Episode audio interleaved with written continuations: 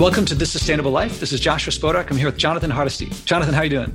Good, good, man. Glad to be here. Now, we've been talking for now 20 minutes, and maybe we should have recorded it because it was really exciting conversation. Hopefully, we'll get back to it. yeah, yeah. And it's funny. I'm just going to comment at first. I think when most people say artist, I don't think you laugh a lot more than I my stereotypical imagining of an artist. I think so. I think that's really true. I, I, I do. I heard you in a conversation. I've been watching a bunch of your videos of you teaching and you going on other. You're on a whole bunch of videos of people who host stuff on like how to create art and mm-hmm. how to focus on different aspects of art. So right. I think that helping others must be a big part of what you do. Absolutely, absolutely. And now I forgot what I was going to say. oh, that's all right. That's all right. You said I laugh a lot more. If that helps remind you you know, you were saying I laugh a lot. Oh, you were saying that there's a lot, like whatever type of person, there's an artist like that. There, there's no the artists who like wear polo shirts and artists who wear jackets and ties right. and artists who right. dress like hippies and that's right. And so you're in that world. Yeah. That's the case, it sounds like. Yeah, it is. It really is. Like it's I mean, you will tend to see people, you know, like um, and somebody that does architectural drawings, right? They're probably not going to come in smoking pot with you know dreadlocks. But but then the second i say that somebody works for an architecture firm and they you know and they're just like i just love perspective dude you know and they're like you know or whatever. I mean that you know you you just don't know. It really i like that about artists because we all sort of speak the same language when we're talking about the visual side of things and how to make it work and all of that but you'll get varied people. I mean just varied people. But but it does tend to bring out your personality though. So I always tell my students like you can't hide from me what you're like when especially when they first start with me what your personality's like because I can see it right there on the canvas. I can see what you're doing and I can see whether you're afraid to take risks or whether you tend to want to control things too much or like you know when you see I mean the simplest way to say it, it's much more it's much more subtle and nuanced than this but like let's say you see someone and there's like the ghost of 25 lines and it's erased and you know then they've got this one line and it took them 25 28 40 tries and they kept erasing it redoing it erasing it redoing it. that says something about them right? You know that says something about that like perfectionist side or whatever you know they might have. And so you'll see that but even with like with certain layers of a painting right? So when a painting is wet when you work what's called alla prima it's like wet into wet you work like all at once while the paint is still wet well you have to put down a layer and a lot of times you'll have to place a stroke over top of it. And you've got to nail that stroke. Like when it's wet, if you don't nail it, you got to do the whole thing again. So it'd be like a cake, like putting icing on a cake and you ice the cake and then you decorate it. If you screw up that decoration, you can't go back. Like you got to re ice the cake and stuff. So that draws out certain personality traits, right? So somebody that's more of a risk taker, I'm a little bit more like that. I like to, I like to, I'm fine redoing it and I, I want to get that one stroke that that one student somewhere will say he did that in three strokes like look at that you know because that's what i get excited about too. But then you'll have other students who are much more controlled and they're usually better at drawing when when this is the case like keeping things in the right place and and drawing. But they will tend to put it in with thin layers and build it up really slow so it's very controlled. And so all that comes out it's it's fascinating but you get all types of people and that's where there is a lot of discussion in the art community where people will say, well, I do non representational art, or I do representational art, or even in smaller groups, they'll say, well, I, I'm a realist or I'm a naturalist or I'm whatever. You know, like there's all these like distinctions people want to try to make.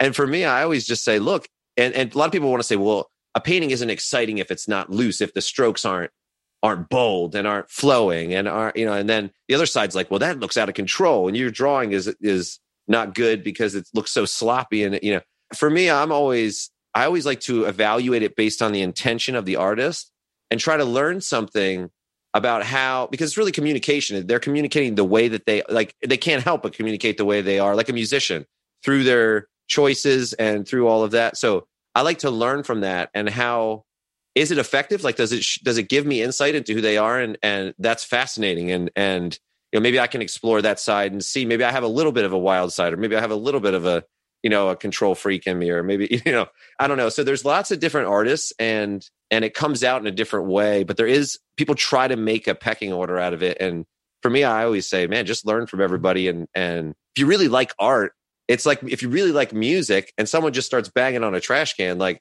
you're gonna stop on the side of the road and be like, this is cool. You know, if it sounds good, it sounds good, you know. It doesn't matter if it's, you know, so that's the way I view art. But there there are all types of people.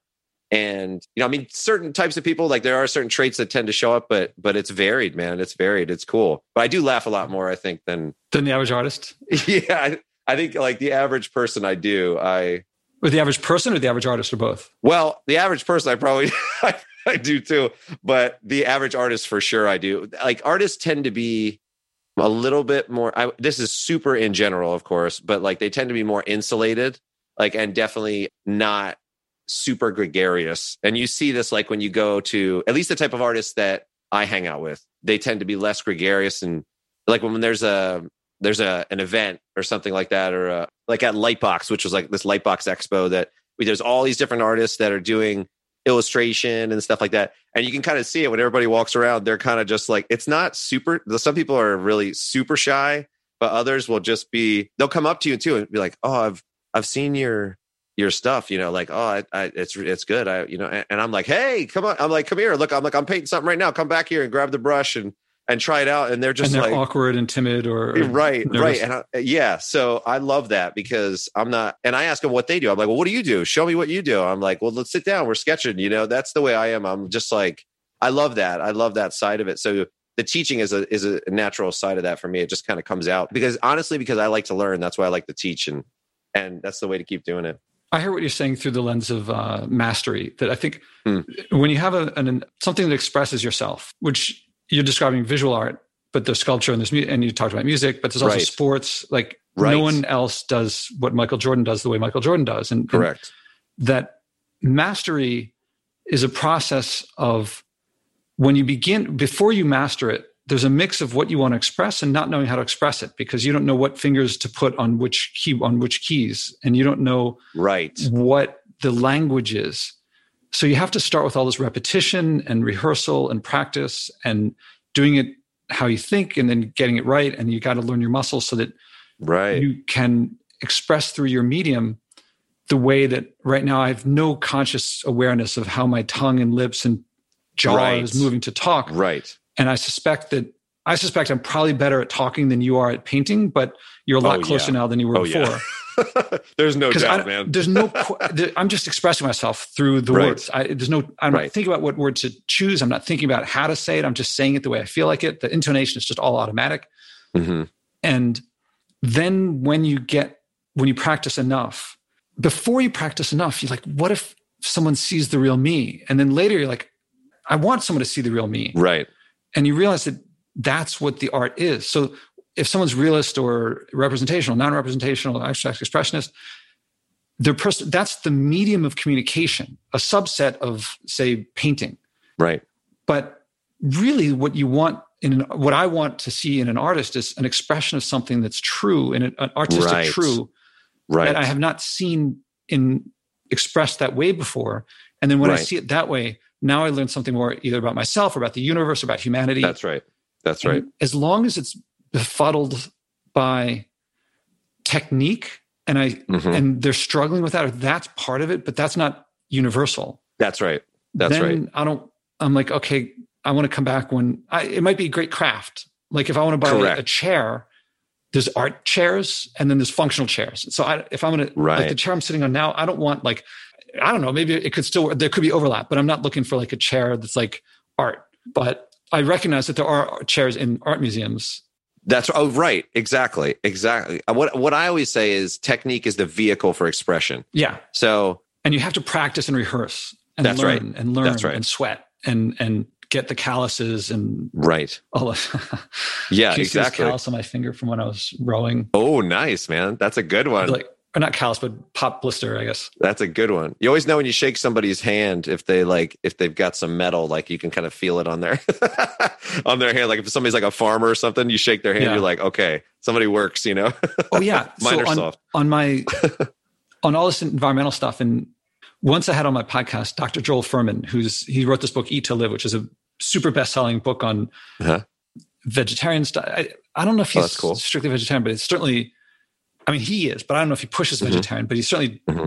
Anyway, I invited him to come here, but I, he ended up inviting me to his place in New Jersey. So I take the bus out there and we're recording in his basement and he fed me and I was like, this is amazing food. I, I was like, I'm pretty good with food, but he's been at it a lot longer. That's awesome. Yeah. And anyway, so we're sitting there recording. And at one point he just points at my hand and he goes, look, see your hand, see how it's yellow? You can't see this on the video, but it's, right. he's like, that's from all the phytonutrients. And I'm like, that's amazing because that's something you can't fake. You can't like right. have your skin yellow because of. And my nieces right. and nephew were like, "Why is your hand yellow?" And I was like, "I don't know. Maybe it's a problem." and then he was like, "That's from all the fruits and vegetables." And then he goes, "What's all the calluses from?" And I was like, and I said, "Well, that's from the lifting weights and from rowing." And in like right. seconds, we'd uncovered these things that can't be faked. That you can't get calluses except from doing things that cause calluses, and you can't get yellow skin from the things. That's that, right. And that was one of my favorite interviews. I mean, we're talking about mastery, but it's really it, it's something exposing something about my lifestyle. That's exactly. I'm trying to look for the word. It's unfakeable, but there's a, another word. It's I think honest is that's what I always tell my students. I say, listen. They always say, well, how do I develop my style and stuff like that? And I say, well, the good news is there's no one like you. Like you're just you, and no one's like you. So if you just be honest and do it with impeccable ability, then you're good you know and and then even if then, you try to copy someone else you'll end up right right. And then but then the next question comes. They're like but and actually this happens a lot with my teaching and this probably happens with you too when you're talking to people. It's like well what do i have to say that's worthwhile? They're like i don't have anything to say that's worthwhile. And i'm like that's not true you know and then we start talking about that. And i say what your take on life is valuable and that is valuable for people to hear it. And so they a lot of times people have to they have to go through the process of realizing that they've got something that they can say and that they want to say and because they have things they could say but they're like it's not it's not worthwhile and i'm like yes it is. You know i want to know. I'm here i'm talking to you like i you know I'm, i want to know what you think you know and show me on the canvas. Show me what you think you know? And it could be simple. It could be simple you know? It could be nothing uh, like you know it doesn't have to be the key to world peace or something you know like it, it just just be honest and it's interesting. I really encourage my students to embrace on that mastery side to like you're saying to embrace who they are and then run with it. Like I, I was just meeting with a student actually the student lives in texas. And so when i moved here they found out they were like oh you know we got to meet up. And so we are going to meet up. And this particular student has autism and also has i guess i think it's pronounced di- diplopia. Maybe that's right or wrong but it's a double vision sort of thing where I'm not sure exactly. I didn't look into it or anything, but she was just telling me about it. But she sees basically double vision. And so she was saying to me, Hey, sorry if some of this is a little bit off. Like I have sometimes the diplopia is like hard, depending on the lighting and different things is hard. And I was like, you see double while you're doing because she's kicking butt. I mean, she's huh. kicking so much butt and doing so good. And I told her, I said, listen, because we were talking about like what she, what kind of painting she's going to produce later on. She's building up the skills now and getting like her skill set and stuff. But I told her, I said, listen, I said, don't run away from all this stuff because she was like apologizing to me for it and things like that. I said, this is amazing. I said, the fact that you're doing this, I said, I got whiny students that got all the time, all the money, all the supplies, everything. I was like, and they whine all day long. I was like, you're working hard. And I was like, you got all this stuff going on. I said, do a double vision painting. I said, do something that lets us see the world how you see it. I said, and she also has, um, because of the autistic slant or side of things, I'm not sure exactly how it works, but but she does these patterns. Like she kind of feels like she needs to like get it out of her system. Like she does these patterns of very, very large and intricate shapes that she's drawing. And and so she feels sort of guilty about it because it's almost like for her, I think, I'm, I mean, I'm putting words in her mouth, but like I think for her, she almost feels guilty because that's sort of indulging that side. Do you know what I mean? So she's like, when I do that, I'm not doing my other work for John and I'm sort of indulging this side, which is not necessarily a, a good thing, you know? And I told her, I said, listen, I said, if you like doing those things and you have, I said, throw them into your paintings later on. I said, there's no reason why you can't have 3D and 2D and designs and this and that. I said, you're going to create. Like you should indulge in yourself. Yes. But yeah. I'm going to stop you. Yeah. I'm going to be rude, but go for it. Go for it. I forget. I don't know how long we've been on here, but the listeners and I want to know. I'm going to, all right, I'm going to segue so it won't be so abrupt. Yes. Given that you like to express yourself and it's valuable to express yourself in, in yes. areas of self expression, then yeah. you've been acting on your values for right. something environmental. So you've been having these midday breaks. But yeah.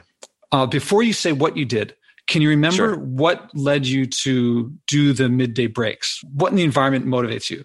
Yeah. So, well, first, when we talked about it before, we were talking about how I was saying it was a retreat for me, like a like escape, and then we had moved on from that. And you kind of, it was cool the way you pointed that out because you kind of pointed out, well, you're talking about escaping something and going to nature, and you said, but you are in nature, like. New York City sewers are nature, you know, and, and I mean, I'm going to the extreme, but you know what I mean? It's like all of that stuff is nature. And so that's what sort of led, that was at least the initial thought that led me to say, I've got the environment right here and I'm not paying attention and I'm not doing anything. So my whole um, idea, and then I, I remember talking about the, in Pennsylvania too, when I lived next to the landfill and uh, it was like this monument to trash and I was like, we have wells, we all have well water. I'm like, it was pretty far away from my house, but I'm thinking, what about all these people that live next to this thing? Like they got well water. Like what the heck, you know? Who hmm. knows what's in there? You know. And so, anyways, all of that we were talking about, and I decided to uh, do that here. So take a break, turn turn off the power that way. Which I'll, I'll tell you later was sort of for about a week and a half was unnecessary for me to do because it just wasn't there. oh yeah, but in oh, Texas. But uh, yeah, yeah. Then I wanted to just go around my neighborhood and the the area that I live, the neighborhood that I live, the park that's right nearby like start looking at that as the environment and start helping taking care of that. That matters to me. My kids go there, they play there. And anyways, so there was all of that. So I wanted to walk from my house to there, look for trash along the way, take that break, not have the power. And and anyways, that was what sort of led me to to that that particular choice for that. And so what happened? What specifically was your original commitment and how did it work out? Yeah. So the original commitment was middle of the day to stop, turn everything off, and I and I was like, well, it was funny because the first day I thought I said, well, does that count for my phone? I thought I was like, well, but if I have my phone on, I was like, I'm gonna have to charge my phone again. I was like, so I need to turn my phone off too. I was like, because then I'm not, I'm still using the power. Like mm-hmm. I might refill it later, you know. I was like, I'm still. So I just turned everything off. I was like, okay, books. I was like, I'm gonna go get a book and just walk down there. And then I thought, okay. And then it, the first the first day I did it, I thought I told him I was to pick up trash on the way there. I was like, it's not that far from here. I said it's about you know, like a five ten minute walk or whatever, whatever. And I said, it's not that far. I thought, is there to be trash? And I said, so the first day I said, all right, I'm going to go down. To, and my kids said, we want to come with you. You're going to the park. And I said, come on, we're let's go to the park. And I said, but listen, we got to pick up trash on the way. And they were like, what? I said, yeah, we're going to pick up trash. They're like, okay. So they, they started coming with me. And I said, look, I don't know if there's going to be much trash. So let's start walking around the neighborhood. Well, we did. We walked around. I had so much trash mm-hmm. from in my hands that I couldn't even, I was like, we have to go back and make another trip. That blew my mind, man. I thought so it had been there all the time and you never saw it. Is total one hundred percent. Like, and I'm telling you now, now it bugs me. So it's like you ever have something where like uh, someone will point out that I don't know, like a picture frame is off kilter or something, mm-hmm. and you like can't look away from it after that. Like once someone tells you, yeah, like when you learn a grammatical rule, and yes. then you realize everyone's been breaking it. yes. Well, now I just stopped the car the other day because there was like a, a plastic like water bottle, you know, like the thing that that goes over top of the all the bottles, like the 24 or whatever, like one of those plastic things was like sitting right at the entrance to my like housing area. And I was like, the neighborhood, and I was like, I had to stop and get it. I was like, let's go get it, kids. I was like, go get it. Cause I it bugs me now. Cause I and now I'm thinking, why are we putting trash? This is my neighborhood. I'm like, why, why is there so much trash? Mm-hmm. Like, and it's not like you would go out, like you wouldn't really see it. Like, you, you know, I, or I think you, you could not, you could choose not to see it and it would be fine. But, but when I really started looking for trash, I was, I was shocked, man. Like the first day we did it, or the se- second day we did it with my kids, I saw cigarette butts everywhere. And then I had the choice. I was like, okay, well, I was like, should I pick up these cigarette butts? I was like, you know, COVID. I was like, whatever. I was like, screw it. I'll wash my hands. I was like, I want to, I'm going to pick them up, you know, because I didn't bring a bag. I didn't like bring anything with me, like a paper bag or something to like put it in or something. So I was like, I'm just going to pick it up. I'm like, what's the point? Of, and then I'm going to go, what, get a plastic bag and add to the trash. I'm like, let's just pick it up. So we were picking all that stuff and the kids were doing that. And we found like half of Iron Man mask, like broken or something. We found like, I mean, there was so much stuff. And I'm like, where is this stuff coming from? I don't understand where it's coming from. And so, anyways, it blew my mind because I thought in this five minute walk to the park, I'm not going to find, I'm, I was like, I'm not going to find that much trash. I was like, my neighborhood's not. And like, and it was every day. every day because I'm like, okay, well, the trash comes once a week or something. So it can't just be that. It can't just be the trash truck like dropping stuff or whatever, which that did happen the day after. That was another thing I realized too. Uh, the day after the trash came, I was like, look at this place. It's like all messed up. The trash truck comes in, it's all strewn everywhere.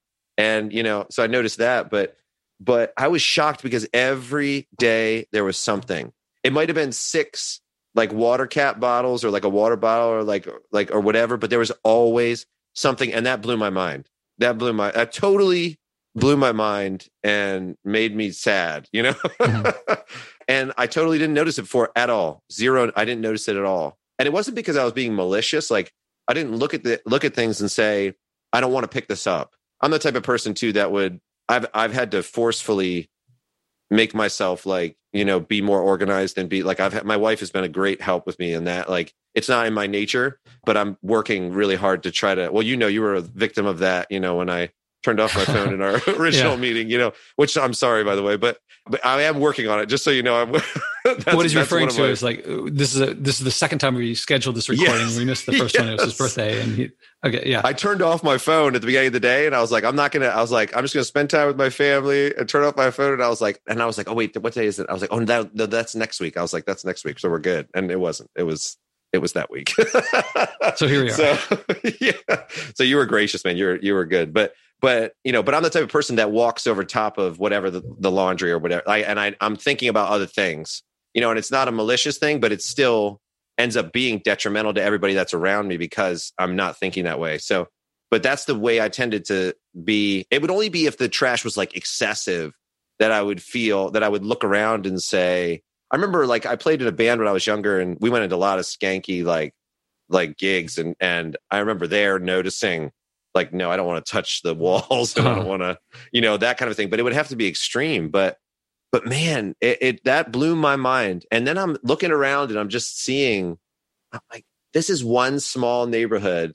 And I've got like probably a bag's worth like a week, like a ba- like a big bag's worth a week of stuff that I could find and throw away. Which like I'm walking to this little park, like it blew my mind, blew my mind.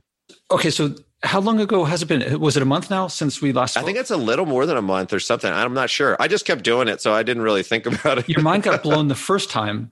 I mean, yeah. are we still in the first week, or how did things? Yeah, evolve? this is like the first week. Yeah, what happened in the, the next couple weeks? Uh, the next couple weeks, it was it was fairly consistent. Although after I kind of did that for the first week, there was a little bit of time in like the second and third week or whatever, where after I would like the day after trash day when I would do it, mm-hmm. I noticed like I was like, well, there is a little bit of a difference. Like after I do this, I was like, there's a difference, you know. So me and my kids, and this is the fascinating thing, and this is the cool thing. So I would do that, you know, after lunch, I would go and do this, and the kids would usually come with me and and some there were a couple days it was freezing, and I was like, all right, let's go, let's do it. You know, a couple days it was there was snow, you know, and so I was like, well, I can't see any trash. I'm gonna, I couldn't see anything because it was snow everywhere. But but there were certain there were a couple little things, but I couldn't I couldn't see much. But then it started seeping into even with my kids as well. It started seeping into everywhere else we went, right? So then we would go to other parks, and and I was just uh, like like you had mentioned, you kind of subconsciously just you're just picking up trash when you walk. Well, that's what I started doing, mm-hmm. and I actually just did it. We went to this park yesterday.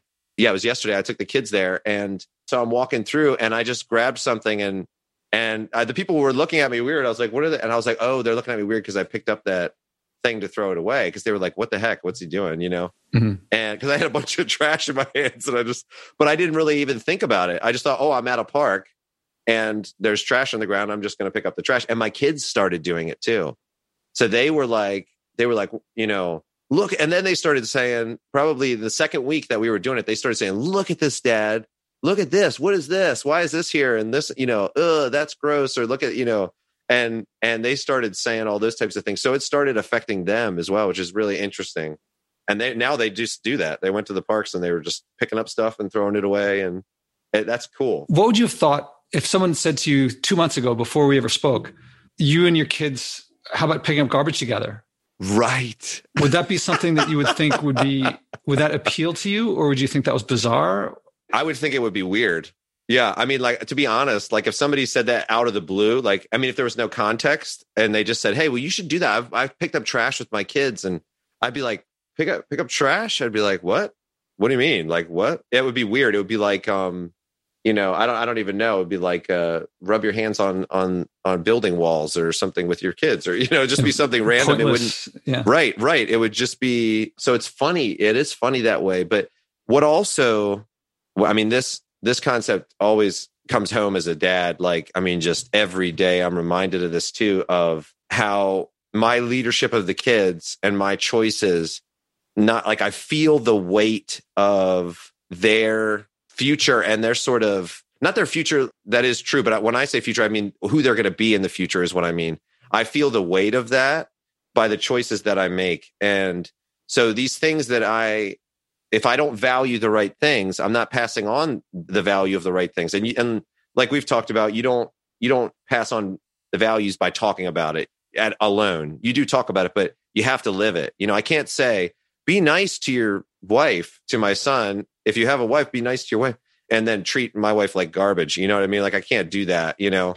So like whenever something like this happens and I see them respond in kind and they're just like, yeah, let's pick up some trash. Let's do it. You know, I'm like, man, I should have done this before, you know, like, you know what I mean? Like there's that weight. I feel that weight of, of leadership and, and you just have to do it and then they'll do it. You don't even have to talk about it. You just go do it. I'm going to mention that something that annoys me is when people tell me, Josh, I love what you're doing with your podcast. You get people to do little things. I'm like, I do not get them to do little things. They may choose something little, but I ask them to share a value and then I give them a chance to act on a value. Big, right. little is secondary. In, in fact, irrelevant because if they care right. about it, if it's intrinsic instead of extrinsic, then they will like it for their own reasons. Yeah. You're, you're going to connect with your kids more because it's, you're, you're expressing a value. Totally. This is your art Right. This is right. um, what you do with art is as an artist, what you do, you express yourself in everything you do, and this is one of the things you do. That's right. So there, it's going to give them more of a way to connect with you. If I asked you, if I said, "Why don't you pick up some garbage? It's good, you know, it'll it'll uh, clean the world," but I didn't connect it with anything, mm-hmm. I might get compliance on something. Right. But you might say it's possible. I can't say for sure. You, you might enjoy right. it and end up finding you enjoy it but there's a decent chance you'd be like, kids, I got to do this thing. It's for this guy. I'll get back to you in a minute. And then it'd be like, oh, I guess he's doing something he doesn't really want to do. Right. Right. Exactly. Exactly. I mean, my father-in-law, you know, he worked for actually the Atlantic City Rescue Mission and brought it back from, it was like, it, the ship was going down when he took over like a long time ago. I mean, he doesn't still do that, but when he did that at the time, he took over and he would get donations and stuff from people and things like that. And one of the things that and that that moved him into sort of a a lifetime of of working with donors and talking with them and building relationships with them to raise money for different things. Like the, that was the Atlantic City Rescue Mission and all that stuff. But when he would talk to him, it always people would ask him, "Well, how do you ask someone for donations?" And what do you, and he said it it has to be a personal thing, like what you're saying. He said it has to be there has to be some sort of connection there and and that personal connection either with me or with they've had family members that have that have gone through this like maybe their family or maybe they were homeless or maybe they were you know he said that's how it works and and it totally you know ties in with what you're saying because it has to be personal it has to be personal you've been talking about what you've done tell me mm-hmm. about the emotions what what were the emotions going through you from when you first committed yeah. to it to when you first started doing it to in the middle of doing it to later doing it to not talking about it now? Yeah, well, the first day I didn't want to do it, honestly, because I was like, man, I'm really busy. I was like, I was like, I'm really busy. And I was like, oh crap, I got to do that. And I was like, oh man, but I, I was really busy. And like, it just has, it just happened that that's what, you know, I was like, I had a lot to do. And I was like, I got to do it, you know?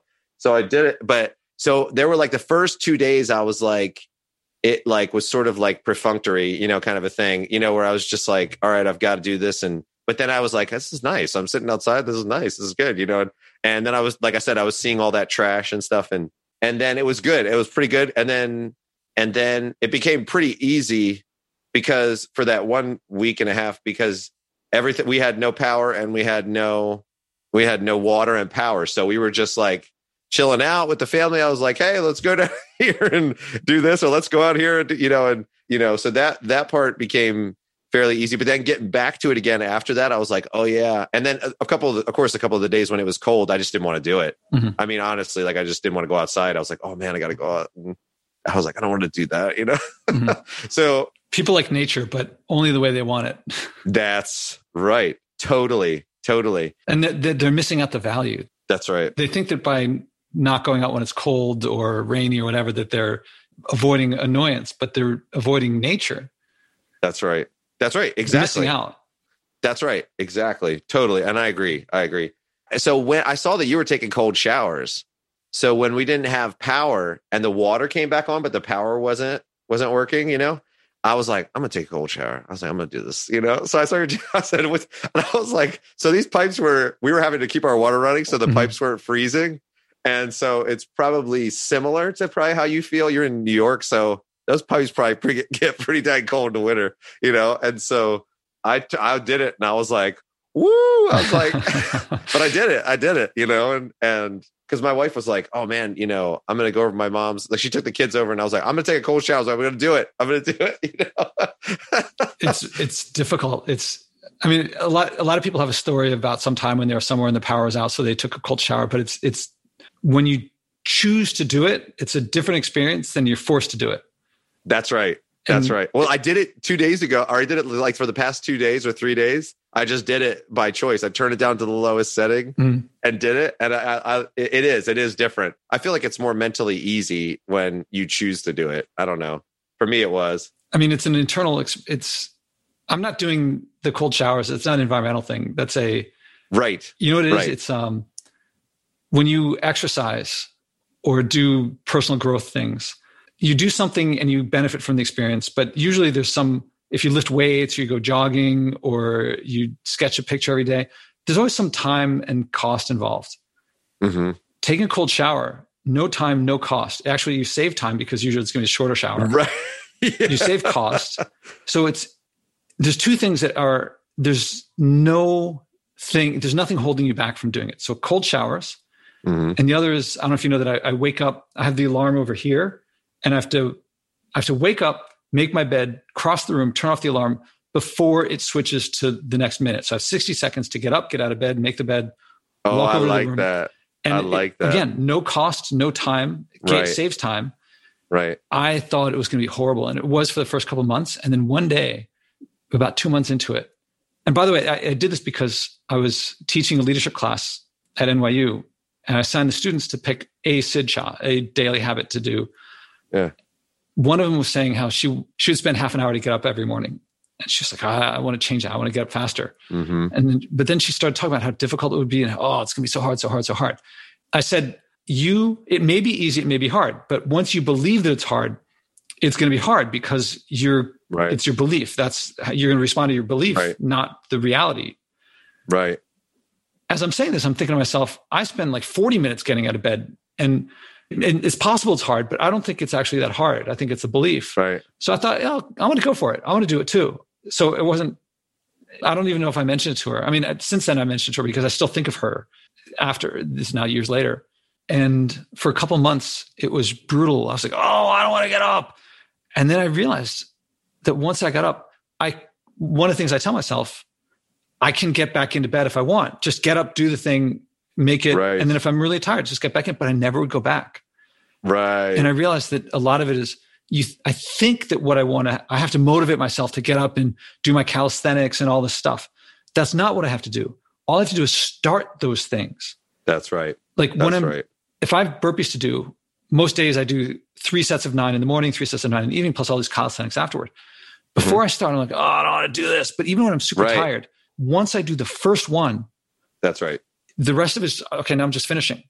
It's that's right. And then I developed the skill to not do the whole thing, but to switch modes in which to the mode where I just want to finish it. And this is such a lower level of challenge to just know that I have to get in that mode. And then all I have to do is learn a lot of little tricks to get in that mode. If I want to lift weights, that's right. First, mop the floor because that's what I do before I before I lift the weights. Right. Exactly. Exactly. I I do that with my students. Actually, there's a lot of I would say maybe like 60 70% or more maybe maybe a little bit more than that like of my students like tend to be more like what i was saying about myself where it's it's they have trouble scheduling things and they have trouble like being consistent or whatever you know whatever it is and so i always tell them that exact thing that you're saying i say look do something achievable and they're like, well, what what could that be? I'm just starting out, and I have like they have they're like I have no focus. I can only do it for you know certain minutes. I said okay. I said do sketches for for two minutes. I said just do for a week. I said just do two minute sketches uh, like a day, two minutes of sketching. That's it. And sure enough, every time you know they're they're like, well, I actually did more like 30 mm-hmm. yeah. you know, every day or whatever. And and it, that's what happens. It's it's. I always tell people like if you're struggling, my students, I always say do something achievable do something achievable that you can do and that will build. And it's like you said it's just getting started. It really is just get once you're in this is why i like working out from home and doing it here because otherwise you've got to get up get in the car mm-hmm. get like you know get dressed do the like there's people that do that and that's cool. But for me i like to just get into it. Like i like to just okay i gotta work out like boom. And i just as fast as i can start it and just start, you know, doing, you know, doing everything I need to do. Because at that point, it's like you, like you said, at that point, once you're doing it, you're like, I'm not going to stop. It's about lowering barriers stop. to what you to what you want to do, and the more that you do that, there's a word for that. It's creating a lifestyle. Right. It's living right. a lifestyle, and that's it. Right. That's how do you live a healthy lifestyle? It's like you you lower the barriers of doing the healthy things, and then that's just a natural thing to do. Yeah. And the thing is, is that's sort of what you're doing for people like me, where you're saying, if you were to come to me and say, listen, you got to stop flying, you got to stop driving, you got to, I'd be like, whoa, whoa, whoa. I'd be like, hold up, man. Like, what? You know, I, I mean, it would be like, it would be like overwhelming. You know, I would feel, whoa, if you came to me with all of that at once, like, listen, you know, like there's flooding in this country and like, or, you know, or this area over here and we're causing it, or, you know, I'm like, whoa, you know, it would definitely be overwhelming to me and would not feel like something I could do. You know, it's like, here's a bucket, there's the ocean, like, you know, yeah. like, you know, and that's what it would feel like to me. So, but now having done what I've done, I'm like, oh, I'm going to keep going. I'm going to, and like I, we were talking about, I said I was thinking about sending you something. And my first thought was, oh, I'm sending him something. I said, well, what can I send him that could be composted? I'm like, because I'm not going to send him some kind of plastic package or something. Or I was like, I'm going to add to his trash. He's got one trash bag a year, you know? So I'm like, oh, you know, and, and so I'm thinking about all those things now. And I'm thinking like, well, maybe I could take a bag to the grocery store and put potatoes in it and reuse the bag or whatever, you know, that kind of thing you know, I, it's like, why not? Why can't I do that? You know? And then I wrote you back and do you know how long it took me to write that email? It's, I mean, I've written that email many, many times of like, oh, that's funny. I appreciate that's the funny. sentiment. Uh, yeah. you know, I want you yeah. to know it's the thought that counts. And I don't, sure, sure. I, I hope you don't take this the wrong way. No, I love that response. I thought it was great. Like, I don't take it personal like that. You know what I mean? I know it's not, some people might be, If I guess some people might be offended, but I know exactly why you did it. Mm-hmm. And I was like, oh, that's cool, man. I get it you know uh, i totally get it i liked it i liked that response actually i thought it was it was good you know but we you knew i was thinking about you and yeah. i threw it out there as, uh, there you go now let me i'm going to go back in the emotions how is how's it now what what's the feeling now connected with picking up garbage and and as it expands to other things it sounds like yeah well I, i'm not sure it's like it, you kind of ruined ruined it for me in a good way because now I can't see anything. I'm like looking around and I'm like, oh, so much garbage. Like, you know, like I, I'm picking it up. What are the emotions you feel when you see the garbage? Oh, I feel, I haven't really thought about it. I mean, I feel sort of, I'd have to think, I'd have to think about that, I think, but, but I definitely feel sort of sad about it. That's like the most general. I know that's not very specific, but, but I feel, first, I feel sort of sad and I feel like it's kind of pointless, like because it's so easy to do. Futile. I, yeah, yeah, it's so easy to do. I'm like, why? Why are we not doing that? Why are people not doing that? Regardless of who you are, like you can pick up trash when you you know when you see it. But I also feel like, why didn't I do that before? Or why does no one talking about that? And why you know I start to confusion, bewilderment. Yeah, yeah, yeah. It's a it's a little bit like that. But then I try to turn it. I, I try to turn that inward because I tend to when I'm doing like that, I'm like, well, I'm doing it now, so you guys should be, you know. I, I try to, I'm trying to turn it inward and say, okay, well, let me just let me just start figuring out what I can do, you know, and and that's sort of my thought process. you turn it into motivation, right? Right. But I mean, I did like I saw a guy just like he had a McDonald's bag and like mm-hmm. just put it down, and shut the car door with like the drink and the bag. And they put it next to left. the car, right? Yeah, next to the yeah. car. Oh my god! And I was Curbs just like, I mean, I couldn't help it. I mean, I'm I'm not saying that guy like. Listen, you know, I I'm not saying anything about that guy. Like, you know, I may I may come to him this information, and he may even say like, "Oh yeah, I don't know that. Yeah, I shouldn't do that. You're right." You know, but but that made me mad when I saw it. I was like, I was like, dude, the whole bag, like just setting the bag down, like you know. And I try to talk about this with my kids too. Like, there's consequences. Like you, we always try to tell them, you know, regardless of whatever decision you make, there's consequences. So if you are in a restaurant or something and you just throw your stuff on the ground or you just are sloppy and you let your food on the fall on the ground or whatever or something like that. There's a reasonable balance here but but if they do that somebody's got to clean it up. So you know they don't have to clean it up maybe you know but i like to, i like to encourage them to do that. I say look clean it up like because i've done this type of job before but i'm like but the whole point is like somebody's going to have to take care of that or pay for that or whatever and so it's the same thing with with trash. Like at some point somebody's going to suffer for that somewhere you know and it might not be you but it, it might be you know but i almost feel like it would have to be us for us to really i don't know eh, but yeah i do feel like a little bewildered i guess there is this i'm also hearing that i'm hearing frustration i'm hearing feeling down on humanity maybe yeah, yeah, a little bit. I mean, kind of like like what's in a what's in a person's heart that they can. I got this problem. I have this bag, and if I if I put keep it in my car, my car's all messed up. If I just right. put it down here, I don't have a problem anymore. Right now, you know, right. I there's no question in my mind, and no one. I'm open to it, but I doubt I could be convinced otherwise or shown otherwise that he knows. Right. That the problem is not going away. It's right. just giving it to somebody else. Right. Yeah. And there's, and because we all have done it. We have all done it. No one listening to this has not done this.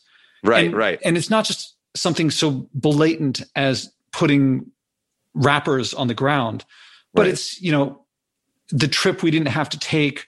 Right. Right. The thing we didn't have to buy. Sure. We take the clothes to the Goodwill and we're like, oh, now it's going to get used. And we know how much I've seen the lines to drop off donations at Goodwill longer yeah. than lines of people buying stuff there. We're right. treating it as if it's like this is like what makes us feel good because we're sharing it with the but no, we know that it's most of that stuff is it's going to the landfills. I mean, we think, right. oh, they'll send it to Africa, and like Africa's flooded with Zara and H and M stuff, right. and we know, we know, we know, right? And right. though you go to the tech communities, and they're all like nuclear, nuclear, that saves everything, and they know.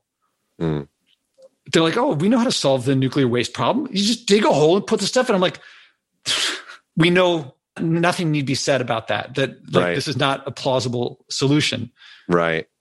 Oh, I was just going to say this real quick. Like, just so everybody knows, like, I'm not, I mean, I'm not, no one that knows me would say that I'm an environmentalist. So when I'm saying, no, if they said, oh, John's an environmentalist, they'd be like, what? You know, so I'm just, the reason I say that is just to give some context because I'm talking about this and like the the bewilderment and sort of feeling like that, but that's really kind of a new thing for me. Yeah, from this exercise. Yeah, just from the exercise. I just wanted to point that out because I didn't, you know, anybody that's listening, you know, I'm not whatever people would say. Like, you know, I, I could see, I could see some friends I've had over over my life saying, "Oh, John's on the tree hugger." You know, thing or what, you know, or whatever. Like you've got some friends like that too. We were, you know, we were talking about that. Like, but I, I feel like if you honestly just look around and do what you were asking me to do, like if you honestly do it and you're actually looking and actually involved, like you see it and you're like, you can you can pretend it's not there. You can like pretend like you don't see it and pretend like, but it's there. Like if you just look, it's there. So it's you kind of have to deal with that if you if you start paying attention. You the know? emotions that you're feeling of frustration, of bewilderment, of confusion, if I'm getting them right, correct me if I'm, if I'm yeah, wrong. no, no, yeah, sure. Most people, if you say, what emotions would you like to feel? They're like happy and satisfied and, and joy. Right. Not many people would say, I'd like to feel frustrated and down on humanity. Right. so my question to you is, would you rather, if you could go back, are you, would you rather have the emotions that you're feeling now or not? Oh, I'm not the, I'm not the ignorance is bliss kind of guy, man. I'm not, I'm like, give it to me straight. Like, I don't, any relationships with me, everything, like, like, you know, I'm like, give me the honest truth. I don't want, I do not prefer comfort over the truth. You know what I mean? And it's never going to be perfect. Like, you can't, once you come to grips with whatever the issue is, like my wife, eh, this is how, this is why I love her. I love her. I mean, this is one of the reasons I love her. This isn't the only reason, but like she calls me out. And actually, when we were dating, like we had been dating in college for about like I think it was like three years at that point, and I was about to graduate a year after that. And I was like, we're probably gonna get married. I thought I dropped her off one day, and I said, we're probably gonna get married. And I was like, man, we're gonna fight a lot when we first get married. And this is what I'm saying in the car. I'm like, do I want to get married to her? So I'm like, that's where it's going. And I was like, yeah. I was like, I eh, she's she's the perfect person for me. I was like, because she and my dad always says, you know, she like calls all your bull crap, John. You know, like she, you know, she knows when you're, you know, full of it or whatever, and and she does. I love that about her. So for me, I would not.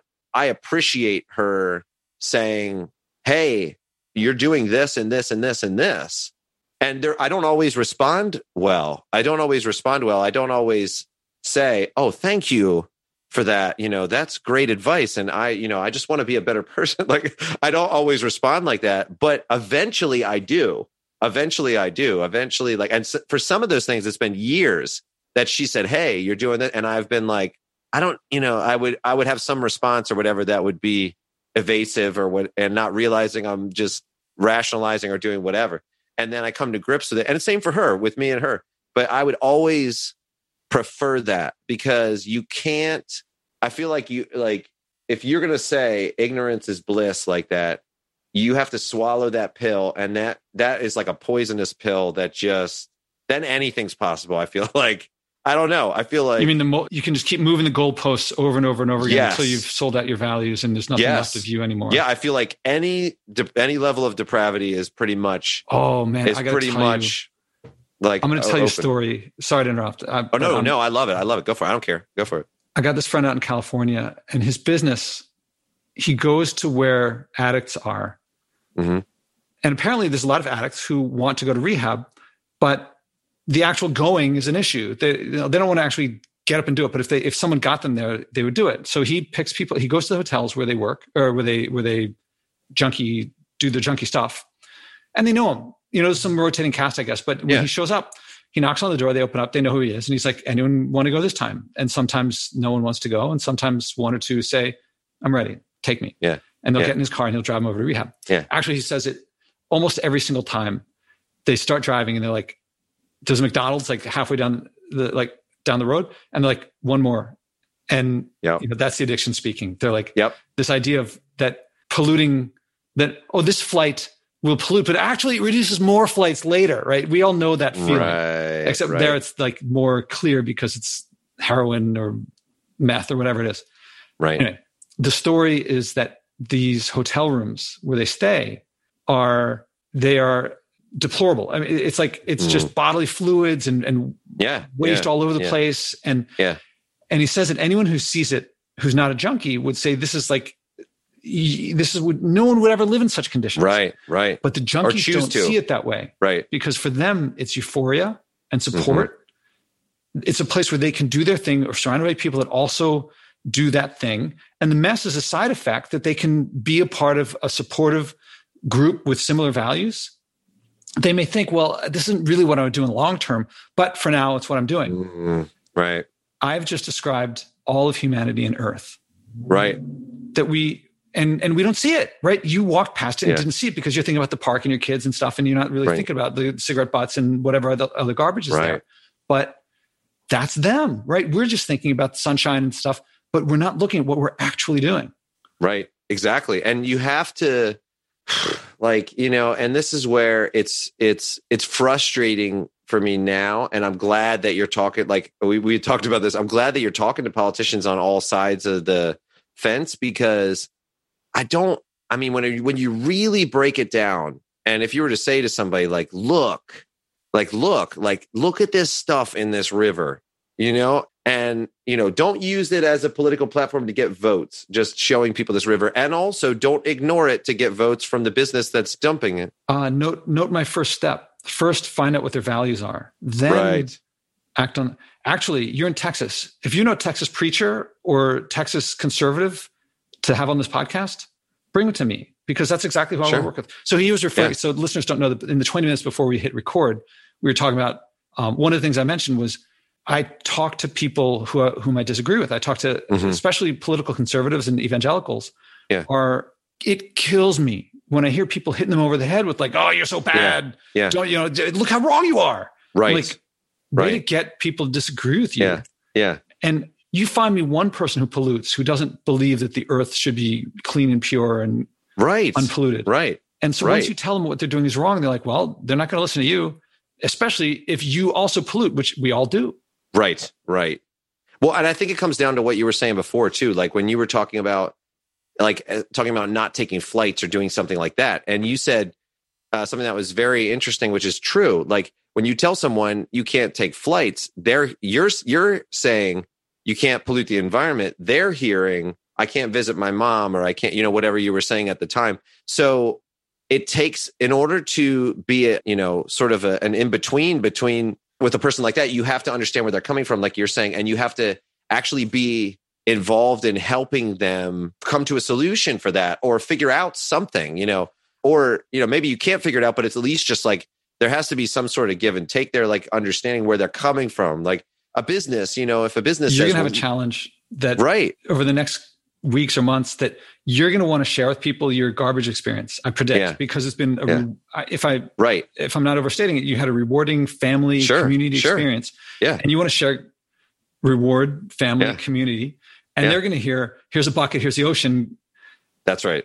That's right. Well, you you you've experienced my technique. That's I don't know if it's the only technique. It's the only technique I know of. That's a leadership technique where it connects with someone's values and and gets them into the mode that you're in of oh, I discovered this thing that's been all around me. Yeah. Now I want more. As opposed to if totally. I said, here's what you should do. Well, you said what would happen. If you would be like, uh. right. And so you, you either have to learn my technique or learn some other technique or figure out how to get it to how to talk to people. Well, it's interesting because I've already started doing that. And based on what you're saying, like I'm probably, I mean, I guess I could be like the Texas conservative evangelical for you. I could be that guy maybe. but but my I actually had a conversation with somebody and I don't know if it was my family or a friend, but I was talking about this, what I'm doing. And I said, listen, I was like, the church as a whole, I mean, the church as a whole, I was like, they've dropped the ball with environmental stuff. I was like, 100%. And I said, and I'm thinking more and more about that. And they were like, really? What do you, you know, my friend, my friend's he's real good. I, I remember who it was now because he was like, totally. He's like, I agree with you. He's a real thinker too. And and I said, some people have even said, well, it's all going to burn, that kind of a thing. Like that meant that like hilarious mentality. And I'm like, what you said and what I was saying is 100% true is we are stewards. And I was like, if if you have that mentality and if you have that mindset, and this is what I was saying, uh, you know, to them, I said, if you have that mentality that we are stewards of this creation that's here or this environment or this whatever, I said, if you if that's your belief that we're stewards of it, then why the heck would we trash everything? I was like, we're stewards of our kids. We're stewards of, you know, our money or we're steward. We talk about all those things, right? The church talks about all those things, but they don't talk about being stewards of the environment. And, and it, the church as a whole has completely dropped the ball on that. And it's like, and it's sad, you know, and it's sad. And so I think with the people that I know, I could 100% become I mean, I, I, don't know if I can make a big difference. I mean, but I could definitely be the people that I know. That's a conversation that I will have for sure because I haven't thought about it, and I don't. And I have. I'm like, why is this not being talked about? That's my whole thing. It's like why this is this should be a key tenet and a key part of what we are stewards. We should be behaving this way. You know, I don't know. You know, I'm going to say, I just hit me. I should have said this to you a long time ago. I don't know if you're interested in this, but do you know about the other podcasts in the family?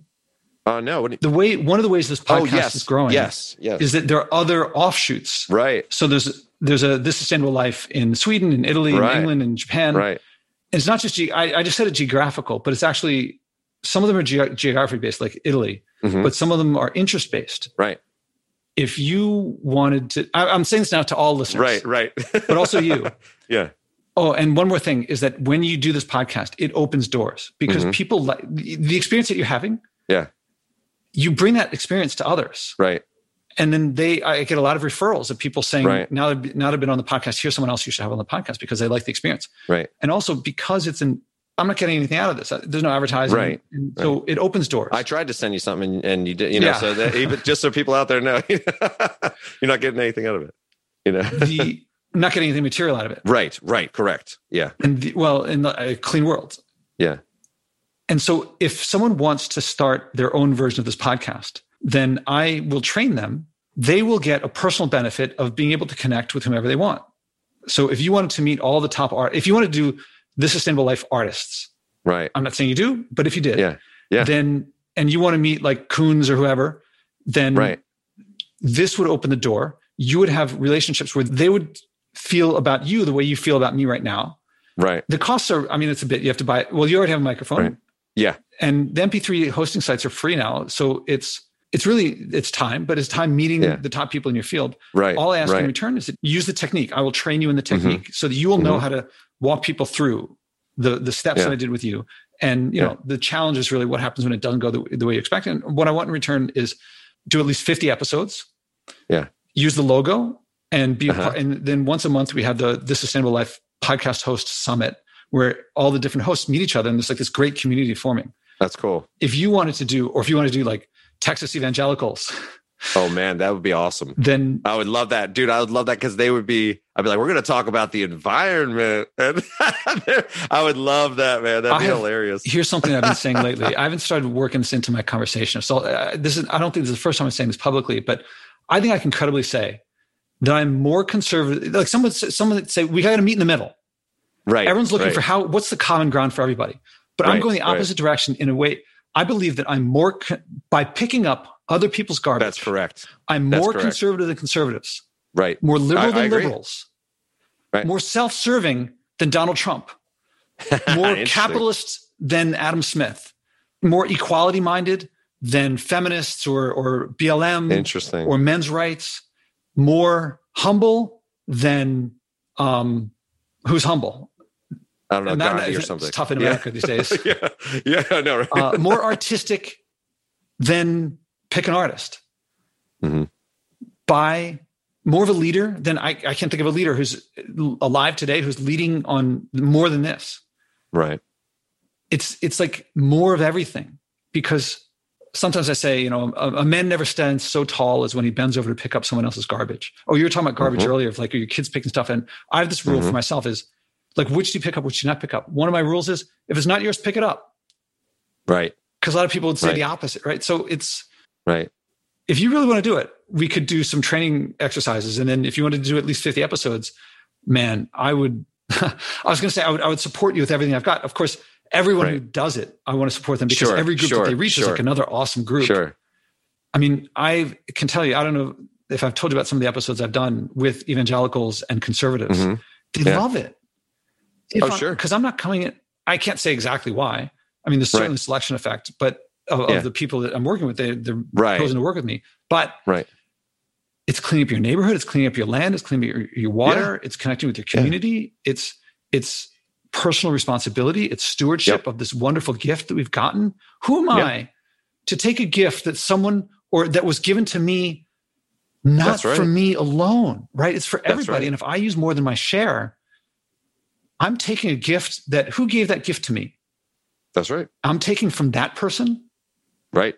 How did you said church drop the ball? It's like more than dropping the ball. Oh yeah. Yeah. It's like took the wrecking ball and and like went the other direction. With And then the flip side Yeah. is when Right. picking up the garbage with the family. And you said the the other people saw you guys picking the stuff up and they're like, "Well, it's gone over there." Yeah. But imagine once you practice enough, then you go over and you're like, you're sharing with them family, you're sharing with them community, you're sharing with them stewardship. Right. Then they then they thank you for it. Yeah, it, it's like in and it's it's multifaceted too because that same concept. So the whole idea of like your body being the temple, you know, that kind of a thing, and you you know you like uh, it's don't defile the temple, that kind of a concept or whatever. That whole thing that comes into play with what you eat, what you like. Also involved in the environment, we're stewards of you know the animals, the environment, you know, all of that. So you know it's like there's there's all of that that comes into it too and and so i think i think what this approach is really interesting because i think what most people that i would talk to would say they would say oh like those people are crazy that are that's what they would say like those people are crazy who are like doing all that stuff like they're not in reality they don't understand the way reality works. I bet you that's what a lot of people that i would talk to would say like people who want to who want to just not eat any meat or not, you know, they're like, oh, they're just like, you know, dyed hair, like nose ring, like pot smoking, like whatever, you know, that kind of a thing. If they were going to be as as honest and crass as they were gonna, you know, uh, uh, that's what they would say, you know. And so what's fascinating though is that when you take that and actually flip it, which I agree with you 100%, I think I think that is it. Like the whole idea of being a good steward is 100% a biblical concept. So if you take these evangelical people and you show them that, you know, like because you, I don't know if I told you this, but I, I actually studied like Koine Greek and and stuff like that. And I was actually I went to Bible school. I didn't know if I told you that. Oh, I didn't know that. So yeah, yeah. So I went to Bible school. So I studied Koine Greek and studied Hebrew. My dad is involved with archaeology and stuff, and so mm-hmm. and teaches. And he actually went to. He was like the only what do you say the goy, the only white guy that was at this. uh It was a, a what was the university? Oh gosh, it was because it was at Towson University, but it was the Jewish Studies section there. So he was like the only like white guy there, and they would always ask him like, "Hey, what's your opinion on on this?" And what what do as a pastor, what do you think about this? And and everybody kind of turned, and he was like, "Okay, you know," and and they're studying the midrash or something, and he's talking about it from the you know. So he was always that guy, and mm-hmm. they actually asked him to speak when he graduated, like from there, and he got his he has like a double master's and a doctorate, but when he got his doctorate in I guess it was Near Eastern Studies or whatever there, but he, he they asked him to speak. So he was actually asked to speak, and that was like a big that was a big deal for him, you know. And he had so many friends there, and they were from completely like you'd think that they were completely, you know, diametrically opposed from one another. So, anyways, I guess that's in my blood, like kind of, you know, those those two different viewpoints and seeing all of that. But anyways, I all of that to say if I were to talk to those people and discuss things with them, I can actually show them like like biblically speaking like why that makes sense and why like actually point it out and say you know this and this and this. And i think i'm trying to like i'm trying to think of how it got there. Like i'm like how did that happen? Like how did how did conservative evangelicals be the one be the ones to say screw everything and just dump it in the river. Like it doesn't make any sense to me. Oh i got a lot of ideas on i could answer that one. I'm interested. I'm interested. Oh there's a few things. I mean one of them is that the others, the liberals, saw a winning issue and said, we're going to win. And therefore, they, no one was, I don't see any attempt to work together from, so the, the people who figured it out, who saw the globe as warming, yeah. They were not the ones, they were not the conservatives, nor right. they the religious. Right. And they said, well, we got to stop this. And they're doing it. So they, they created an adversarial relationship. Oh, uh, okay this is one effect, not the only effect, but it's one. Yeah. Another is that if you look back at how oil, plastic, this all came from business mostly. Hmm. No one, and there's no way when people started using oil that they could have and believed that we'd globe, warm the globe. There's no right. way that they could have imagined when they made plastic. Which, by the way, the first use of plastic was to replace ivory in billiard balls. Oh, well, anyone would choose to do that. Oh, that's interesting. I didn't know that. That's that's yeah, really and, interesting. And and also, the first use of oil was to save labor. Hmm. It actually contributed to decreasing slavery. Hmm. Well, who would not? Choose? Of course, everyone would right. choose that. Right. Interesting. That's interesting. Now, as as it's worked out, the assets are owned by conservatives and evangelicals of, like Houston. Like, who owns those assets that are right, all that right. all that stuff along the Gulf? What do you call it? The petroleum coast or something like that. Right. Right. That's mostly. So, if you have a lot of assets that are going to lose a lot of value, you mm, tend to believe yeah. what will keep the value there. Right. Right.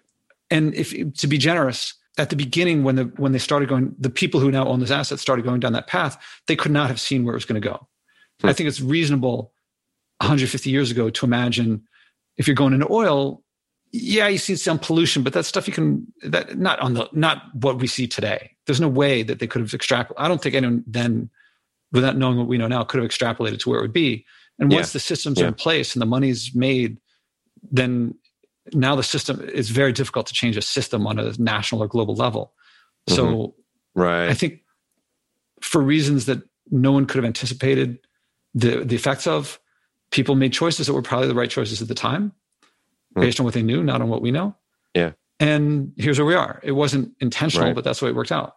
Yeah, and then everything. And nowadays, it, I feel like regardless of how like mundane it is it just becomes politicized or becomes like some somehow it's like whether you like well, it's become a moralist moralistic issue yeah it's become yeah. a freedom issue and that's why i'm doing what i'm doing and that's why i'm taking right. the lump so when i do something right. i show up on maga media my friends are like what's right. wrong with you i'm like actually it's so I'll, I'll put it in a more easy context when i pick up garbage people are like why do you pick up garbage why do you pick up other people's garbage i'm like That's what I, I, at first, that's what I felt as well. Now, why don't other people? You're clearly right. going to clean up your world, right. whatever the cause was. Right. This is going to make your world cleaner. How are we not everyone picking up garbage? Right. And no one knows that the one of the main effects is I'm, you didn't mention this, but I suspect it will happen. Is that the more that you pick up garbage, the less you will tolerate buying stuff that will create garbage, whether it's going to go in right. your garbage or on the street right. or anywhere it's going to go. You can't buy right. the bottled water anymore. You just can't buy the. That's right. And broccoli is not the stuff that's coming super packaged. That's it might have a rubber band yeah. on it or something, uh, right, a, a right, twist tie, right, but nothing on the scale yeah. of like Snackwells. That's right. And then That's you right. look at those things with disgust, and yeah, it becomes effortless. In fact, it would take effort to get that stuff now. Like there's Right. not enough money in the world from eat a Twinkie. I the, Right. you cannot get me to eat a Twinkie. Oh, yeah. And, I'm with you on and- that. but I remember, the, I know the first time I ever ate a Twinkie, I probably ate like eight because I oh, Right. so good. As a kid, I did too. Yeah, it's true. And Oh, likewise with um, picking up people's garbage. Of course, that's what I want to do. How can how can we not? right, right. So are, are you? Am I reading that you're you want to do this? I mean, you don't have to commit right now. If you're thinking yes, you don't. I'm not saying say yes right now. But Right. is there some chance of you might want to do it? There, there is some chance. I want to make sure 50 episodes is a lot of commitment. I want to make sure that I can do it, you know, Mhm. but I'm interested. That's what I say. I'm definitely interested. It would be, it would be cool. It would be cool. You could do. Is it? Are you, do you prefer more the Texas conservative evangelicals, more artists? I, I was- I- I guess at- you could do both. I might, I might do either. Yeah. I mean, whoever like, you know, it, it's, uh, yeah. I mean, I, I would be open to actually talking to, to anybody about it. And, you know, I These mean, are two demographics I would love to do myself, but I would be more than happy to let you get Right. them. Right. I mean, even if I can't do it, like I would love to funnel people to you, you know, and all of that as well. Yeah, that's like saying even if I don't make art, I like to look at art. Like you got to make art. It's true. It's true. I mean, you do. I don't know if other It's people true. could, could No, no, it's true. just looking. It's true. Yes, totally. It's true. It's true. Yeah, I get I get you. All right, so I propose this. Well, now we're way over. I think we're. I haven't kept track of when we started, but I think we're well over an hour into this. Okay. So I'm going to propose that we we formally stop this recording, Okay. but that we schedule for next maybe next week Uh-huh. That we do another that we talk about that we talk. Yeah. And at that time, if you're if you say, no, Josh, I thought about you know time priorities, not not going to do it. Yeah. fine. But here's what it's going to be. Before we hang up, before we stop recording, I'm going to sh- describe to you the four step process that I did with you, and then between now and if you're game for talking next week, Yeah. you do that process with at least say three other people, Interesting. Yeah. so that you'll practice it. And Uh-huh. you'll see how it goes when you are the one doing what my role was Right. and all the listeners get to hear too. And if they ever wanted, if they're hopefully someone at home is listening and they're like, I want to do it with you know NBA players, or I want to do it with Hollywood stars, or I want to do it with my neighborhood. Yeah. Then they'll think either they could contact me, you know, you know, they know what to do. Contact Right. me. Right.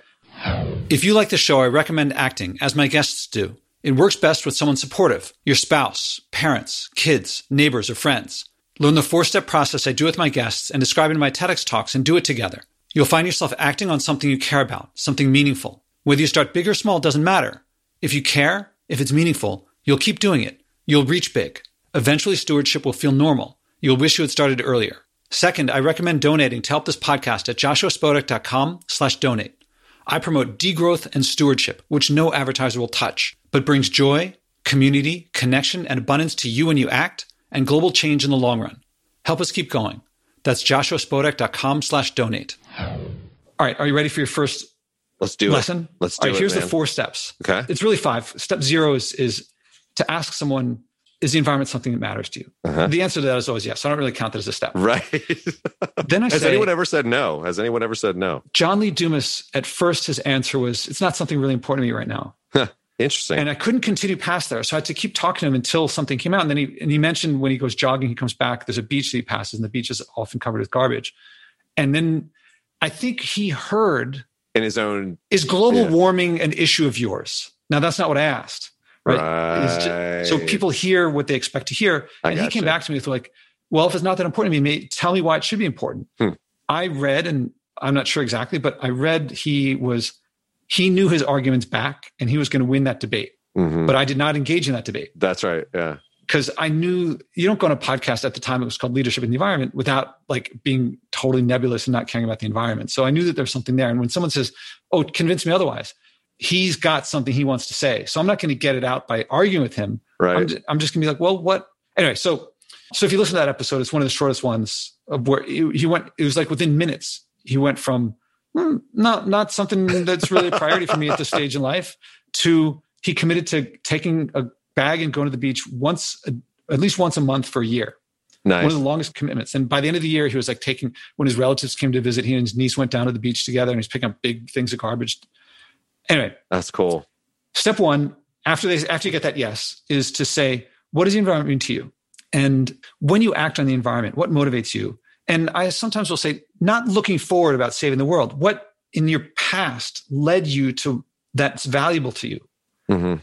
What does the environment mean to you? And most people respond with what I call a cocktail party answer, something that they know this, they're walking into judgment, they're walking into debate. Mm-hmm. And so they want to protect themselves. They've, right. they've had that debate enough right. times. So they'll say, right. oh, my kids, my kids, you know, that's what I care about. Or, oh, you should see what we're doing to this world and we have to change it all. And of course, everyone agrees with that, but it's not personal. Right. So then you have to keep asking supportive, non judgmental questions generally confirming and clarifying questions until what comes out is usually it's an experience in their past. Something, if they're if they grew up by the beach, it's often water related. If they grew up in the mountains, it's often forest related. Mm-hmm. If they grew up in the city, sometimes it's like that soccer field. Yeah. Something, and it could be that movie that they saw, it could be that experience that they had. And you keep going back and forth until something comes out that's genuine and authentic. Sometimes it's really hard because they really don't want to talk about it. And they just they just mm. keep coming back to we have to do this and government has to do that and we have to have carbon tax mm. and all this mm. stuff and that's not what they care about right that's and as long as we're talking about the 100 million bangladeshis who are going to be displaced from their homes right.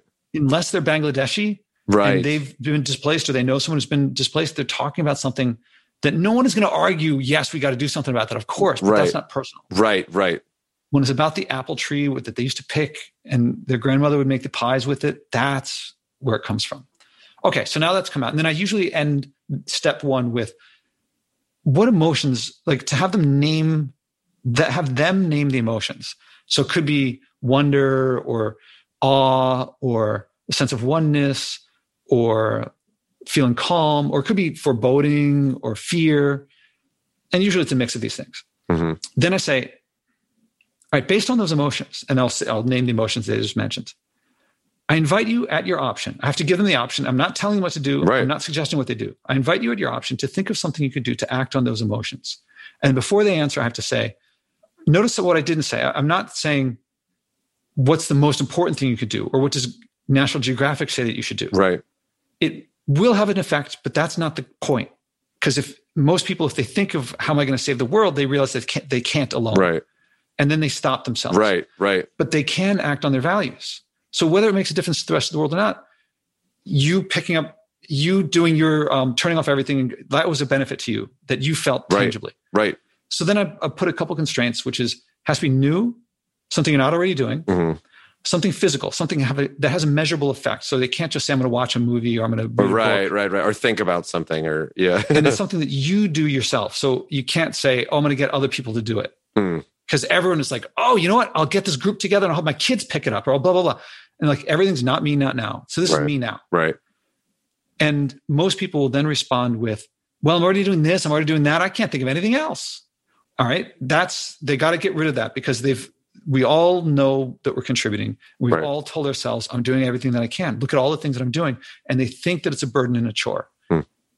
and you wouldn't have come up with picking up garbage except that you did. I mean, right. if I told you that, I think you said this earlier. If if I told you to do that, you would have been like, ah. Well, yeah, especially if it was like uh, apart from, like, if we didn't know each other at all either, and like even even like it doesn't change the validity and the truth of what you're saying. But if we mm-hmm. didn't know each other and all of that too, like it would, I l- would like to think that I would respond well, but I probably wouldn't have. You know, I probably wouldn't have. And this step, once you get and you will get this because you've had this experience yourself. People yeah. who do the podcast must have done this already, right? Been on the receiving end of it because you've experienced it, it improved your life. Yeah, I'm not yeah. overstating things. Yeah. So this step often requires a, lot of persistence because people want to not act. They want to, mm. but you know when you're doing it that you're releasing, you're unleashing, you're giving them a chance to do something that they will like and right. they're acting on their values. They until they get that, they feel like they don't want to do it. Right. That it's a burden, it's a chore because right. all the experts have been making it into this. Here's one little thing you can do for the environment, implying you don't want to do it. Right. But you do want a cleaner, whatever their value is. Yeah. They want to return to that apple tree. They want to return to that soccer field that they grew up next to in the city or something, whatever. They that will benefit them. And when they figure when they figure out something to do for themselves, they will get that. Mm-hmm. They just it takes a, a, back and forth of support, yeah. non-judgment. Yeah. Until they get it, and then usually they they'll have like a vague idea of like, oh, I'll pick up garbage for a while. Mm-hmm. Now, step three, which we're switching from leadership into management. Step three is make it a smart goal. So it's much it's difficult to say I'll eat less meat. It's much easier to say I'll eat half as much meat, or I'll eat, eat if they eat meat every dinner, than to say I'll have two meals this week without meat. Right, right. So make it specific, specific, achievable, realistic, time bound. And by the end of that stage, they're usually like, "Oh yeah, I'm going to do this." Right. And then the last step is, how long do you think it'll be before you can say how it went? Let's schedule a second conversation so I can hear how it went. Mm-hmm. So the four steps, step zero, fifth, the step zero is do you care about the environment? Is the environment something that matters to you? Yes. What does the environment mean to you? And then back and forth until the end of that step is can you put some names to the emotions that you feel? And they come back and they're like, yes, happiness or joy or glee or foreboding or right. disdain. And then, okay, I invite you to your option to think of something to, to act on that. And then they usually, and then but I'm not asking you to fix all the world's problems by yourself overnight. I'm not saying what does New York Times say for you to do, and then make sure that it's new, themselves, and they're physical, doing it. Yeah, physical component. Yeah, and then smart goal, and then schedule the second conversation. Mm-hmm.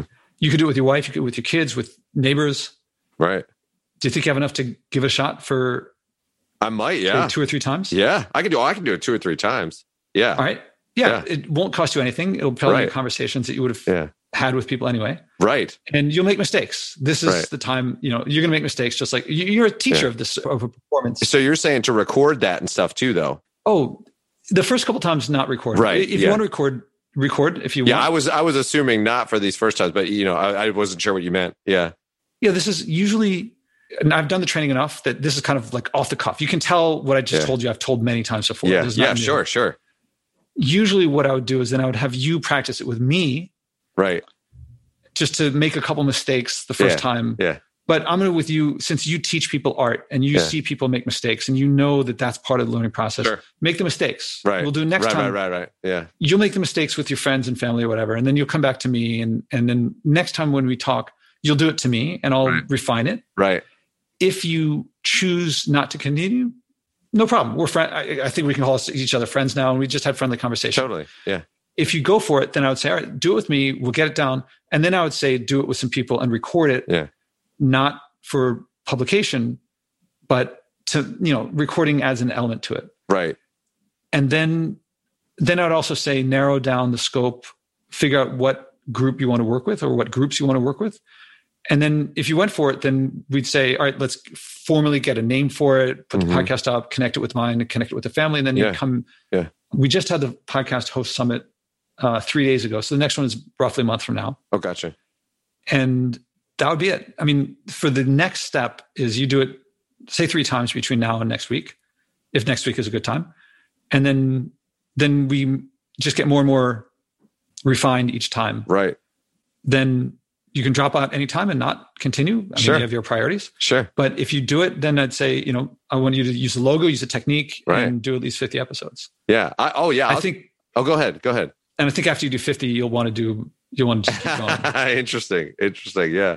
Yeah. I mean, I definitely can do it. I can do that. Like three, you know, three people this week. I've already got like people in mind that I could, that I could do it with. My wife would be an interesting one. I never even thought about that.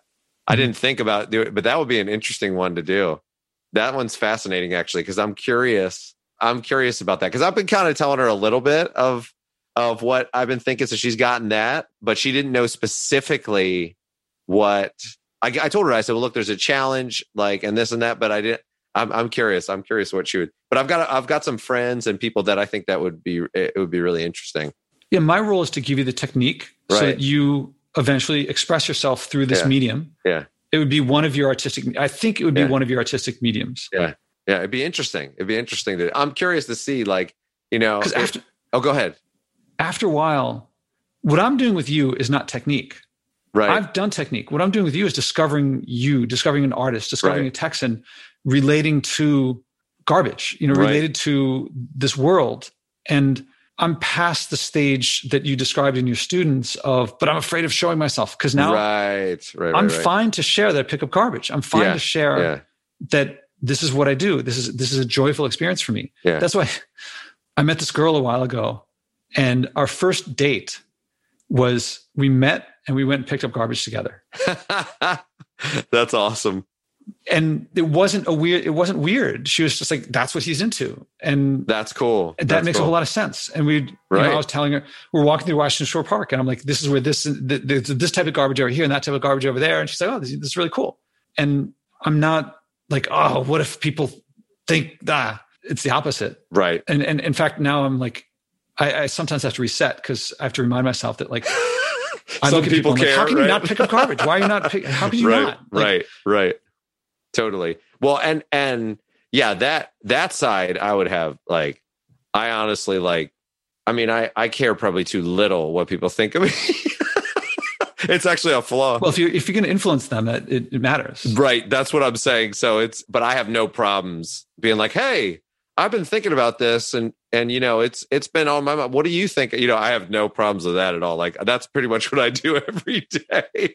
And everybody's always oh my my uh my sister-in-law is always like she says, if you want she tells my my nephew and niece they're the same age as my kids and she says well, if you want reality she's like go over to uncle john's house she's like he'll give you he'll give you whatever it's funny so that's a, a big benefit for me in this is that i each host takes it in a new direction and I Right. see things that I wouldn't have seen. yeah I'm, I'm halfway through an episode with uh, Allison in, in England.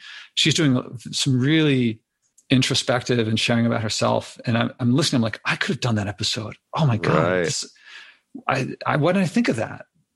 And yeah, it's, but it would be fascinating though for me to hear like what uh, evangelical pastors would say about the environment like i'm so love to hear. i'm really Oh, curious man. and see listen like i'm they would know it, it- like for me to be able to ask them too like they would know i'm not i'm not going after them you know what i mean? Like i'm not going after them because i'm like dude i'm one of you guys. Like i'm not going after you. Like i'm just you know maybe this uh, hopefully I, I would approach it with the same way like maybe you haven't thought about it. You know that that that would be sort of my mentality. It's like they probably haven't or or they they don't for whatever reason but i i tend to think i would hope that most of them and it would be like what you described where they would see the the sense in it and it would make it would make sense and Well, I predict what would happen is at first you do it with family and friends and people Right. closer to you, right and then it would emerge right what to do. Like Yeah. you, right now, you just haven't had the experience to know Right. how to approach them because you Right. still think you want to bring them your experience, but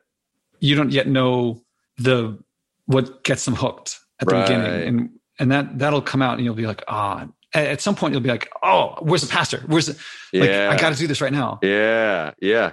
Because yeah, it's I really do think well, and it, it dovetails with what my wife actually wants to do because she has she has started working out and has started, you know, or she's been doing that for a while, but I'm saying, but she's been really feeling like she wants to to talk to people about about sort of the choice of like like choosing to be healthy and and and it's the same sort of thing that you're saying but it's about health like working out and taking care of yourself and you know and and like challenges that way like challenging people that way and saying do this with me like let's do it together. And she's been already been doing that sort of thing. It's very interesting. So those same sorts of thought process we've been having. We were like saying why like you said the addiction talking like people are like well you know i I, you know, I have my kids, or I'm real busy with my kids, or I have the, or I have, you know, and it's like, and then she'll always say to him, well, you know, would you'd like to be able to play with your kids, right? You know, you'd like to be able to play with them and and do things like that. And, and if you're super overweight, and she doesn't say this to them, but I'm saying if if they're super overweight, you can't, you know, like you can't. But she says that that in a nice way, you know. But Mhm. it's but it's that whole concept. it? If you're Texan, Right. Did I just?